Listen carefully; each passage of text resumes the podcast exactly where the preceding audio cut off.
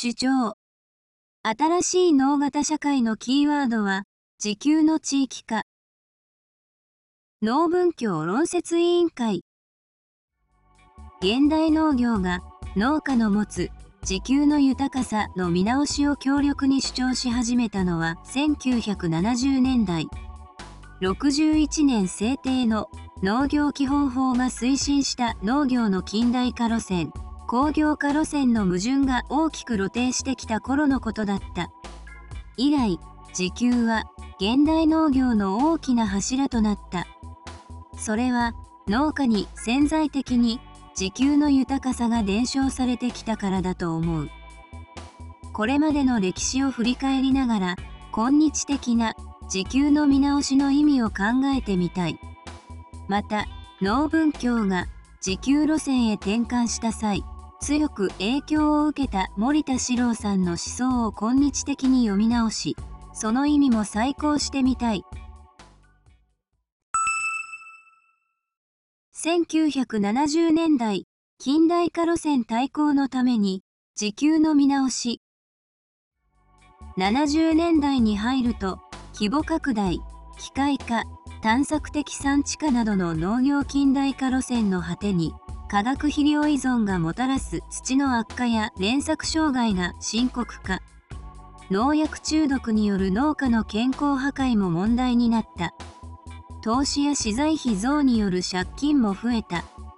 暮らしも変わり、金、金で村の雰囲気も変わってしまったというお年寄りの声が多く聞かれるようになった。この頃、現代農業は本主張欄を開始。迷子のように近代化路線に惑わされるなと劇を飛ばした。その拠り所になったのは農家が農家である限り持っている時給の側面であった。堆肥などの農業資材からどぶろくなど暮らしの面まで現代農業は自給の知恵工夫をどんどん取り上げ生産と生活が一体となった農家ならではの経営の在り方として自給型小農複合経営を農家事例とともに打ち出したこの時代村にはまだ近代化以前の農業と暮らしの片鱗が残っていた現代農業の普及を担う営業職員は農家や村の暮らしのありようを徹底して聞いて回り、その豊かさを再評価していった。当時それは、原型を見直す普及と呼ばれ、年1回開催の支部大会、普及報告会では、時給の見直しの現場報告が次々熱く展開された。1990から2000年代、直売所で時給の社会化90年代になると時給の見直しは農家の技術を伴いながら直売所というもう一つの巨大な流れにつながっていった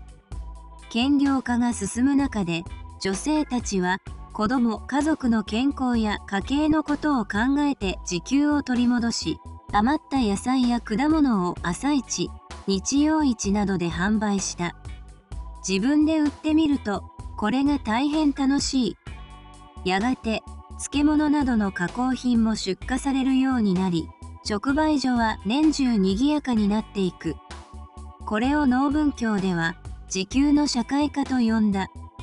現代農業では直売所にあふれる農家の工夫を直売所農法や直売所名人と呼んで賑やかに紹介した私自身その当時普及の現場にいたので鮮明に覚えている。愛知県蓬莱町、現新城市に、ノーマンバザールニゴナという直売所があり、91年、その周辺の地域に現代農業の普及に入った。農林業センサスでは販売農家は1桁台の山間地地帯である。しかし、集落に行ってみると元気な農家がたくさんいた。50から80代の農家のお母さん中心に約50人の出荷者を組織し、夏には新鮮な野菜、花、冬には味噌、漬物だけでなく、地元の薬草で作る健康茶などが並び、一年中直売所は賑やかだった。名古屋などからのリピーターも多く、農家のお母さんたちはこんなものが売れるなんてと言いながら地元の豊かさを見直しており自分で自分の作物に値段をつけて売る誇りも感じており直売所をきっかけに新たな仕事生きがいを見いだしていることが普及を通じて実感できた時代が変わるぞとワクワクした気持ちを持ったことを思い出す。その後2000年代に向け直売所ブームは全国に広がっていった。思想家森田四郎とアグロエコロジー。70年代に話を戻すが当時農文教が自給路線へ転換した際強く影響を受けた思想家として森田四郎さんがいた。森田さんは近代化路線に農業農村が壊されていくこの時代に共同体つまり村と農法の豊かさを主張した思想家である。森田さんの言う農法とは独自流派に〇〇農法などと名前を付ける昨今の言葉の使い方とはちょっと違う。地域に生きる農家が作物と対峙し地域の自然環境や暮らしや経営に合わせて創意工夫し編み出してきた合理的な農業の方法いわばその人なりの農業技法のようなものを指していると思われる。そして豊かな生活は豊かな農法とともにあるのではなかろうかといいその農法を支えているものが共同体つまり村であると主張した。当時の学会ではそんな苦共同体は全近代の象徴で遅れたものとみなされており共同体が一旦破壊されなければ近代化はないという学説が主流だったが森田さんはこれに真っ向から対峙農家ある限り村はある。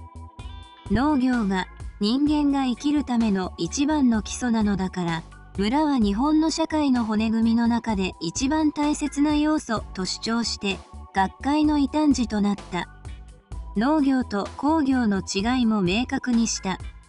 農業は畑や田を作って自然の形状を変え品種改良や施肥によって作物や家畜の自然の営みに一定の修正の手を加えはするが自然の循環を壊しはしないとしその対抗軸に自然の循環を壊す工業を位置づけた。現在世界の潮流になってきたアグロエコロジーは森田さんの思想から読み取れる。森田さんの思想は日本の農家農村から学んだものである。そうならば日本の農家の時給の見直しがアグロエコロジーの描く世界を実現させることになるのではないか。2020年代新たな脳型社会を地球の地域化で地球沸騰化極端な気候変動土壌環境の悪化農村集落消滅の危機食糧危機などは農業農村のみならず地球に住む全ての人の問題になった。そんな時代だからこそアグロエコロジーが注目され農家農村の潜在的な自給の豊かさの発揮が待たれる。新たな自給の見直し時代の到来である。だがこれまでと違うのは農家だけではなくその地域に住む多くの人たちとも一緒に見直していく時代ということである。故に時給の見直しは時給の地域化になっていく。その先には地域ごとに豊かな特色を持った農法と農型社会があちこちに誕生していく。90年代からの時給の社会化はまだ農家と消費者という関係性を脱していなかったように思う。直売所は最初農家のお母さん方からのお裾分けというところからスタートしたがやがて直売所が小的規模を拡大するにつれそこは消費者にとって購入場所の選択肢の一つに過ぎなくなってしまった。現代農業2023年12月号の主張にもあるように消費者と農家は選ぶ選ばれる関係のままだった。これからは地域内で非農家と農家とが同じ食と農の当事者になっていく時代になる。ここ10年田園回帰反応反 X 菜園ブームなど食と脳に関心を示す人たちは確実に増えている。彼らと新たな関係を作りさらに地域の人をどんどん巻き込んでいけばおのずと時給が地域化していく。時給の地域化とは森田さんが描いた村と農法を新たな形で回復することだ。例えば直売所農法は農家の時給の農法を取り戻したものであり故に実に多様性と可能性に富む。その特徴は少量多品目であり作り回しにより土ができる。森田さんが著書農家と語る農業論の259ページで言った。知力とは作物と作物の間柄の関係なのである。作物の並べ方によって落ちたり維持されたり高められたりするという言葉にも重なる。今各地で新規収納を含め小さい農業を実践する人が増えている。彼らの多くはこのような自然の循環を壊さない農業を実践しようとしている。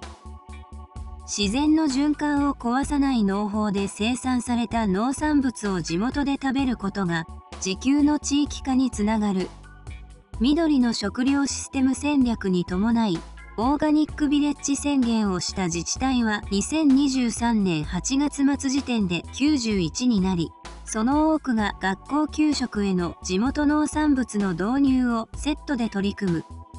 子どもを中心にすればその親も食の当事者になっていく。給食を機会に子どもたちを脳の世界に連れ出せる。本誌で何度も紹介してきた映画「百姓の百の声」の自主上映会も活発になってきた。埼玉県小鹿野町ではこの映画を見て農家の持つレジリエンシー復元力に感銘を受けた農業委員玉川鈴子さんら百姓会の企画でなんと500人以上が参加。豆腐店レストラン自然食品店など地元農産物に関わる多くの人たちも協力した。時給の地域化は農法がそうであるように地域で様々な形がある。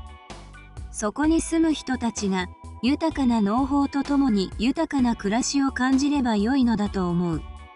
国の政策に振り回されなくても良くなり気が楽になる。逆に国の政策を地域が主体となって利用すればよい。70歳以上の農家こそ農型社会の主役に。現代農業2023年10月号に登場した80歳になる長野県細井千恵子さんは裸の土はかわいそう拉致は貧になるという思いから落ち葉藁土手や畑の草小さな剪定枝などあらゆる有機物を作物の間に敷き畑全体を有機物マルチしている。マルチの下はどこをとってもミミズがいて暖流の土。私が目指してきたのは樽を知る丁寧な暮らしと生き物と一緒の多様性のある楽園と語る。これこそ森田さんの言う豊かな農法ではなかろうか。そしてここ10年くらいそんな以外の子供連れの若者たちが私の暮らしや菜園に興味を持ち学習会や見学に参加してくれまた孫たちが子育てしながら楽しそうに実践を始めていて私にとって大きな希望です。新たな伝承が生まれようとしている。細井さんの年代の方々には森田さんが描く農法と村を実体験として持っている農家が多い。そして今その経験と知恵を求めている人が確実に増えている。これらを伝承する言い換えるとすると師匠になることが地球の地域化とそれにつながる脳型社会を作っていく原動力となる。現代農業では1月号より国民開農の流れを農家と共に作るというコンセプトでみんなで脳のコーナーを創設。紙面でも地域の自給を土台とした脳型社会の創造を支援していく。現代農業2024年1月号の関東テーマは地球沸騰化時代に農業を続ける方法。猛暑干ばつ記録的な大雨など異常気象が当たり前になってきた昨今。縦穴排水や緑肥で水はけを改善したり耕さない農業により異常気象を乗り越えた事例を紹介しています。その他野菜の本質を深く楽しく学べる家庭菜園入門の新連載「みんなで農」もスタート。第1回はトマトです。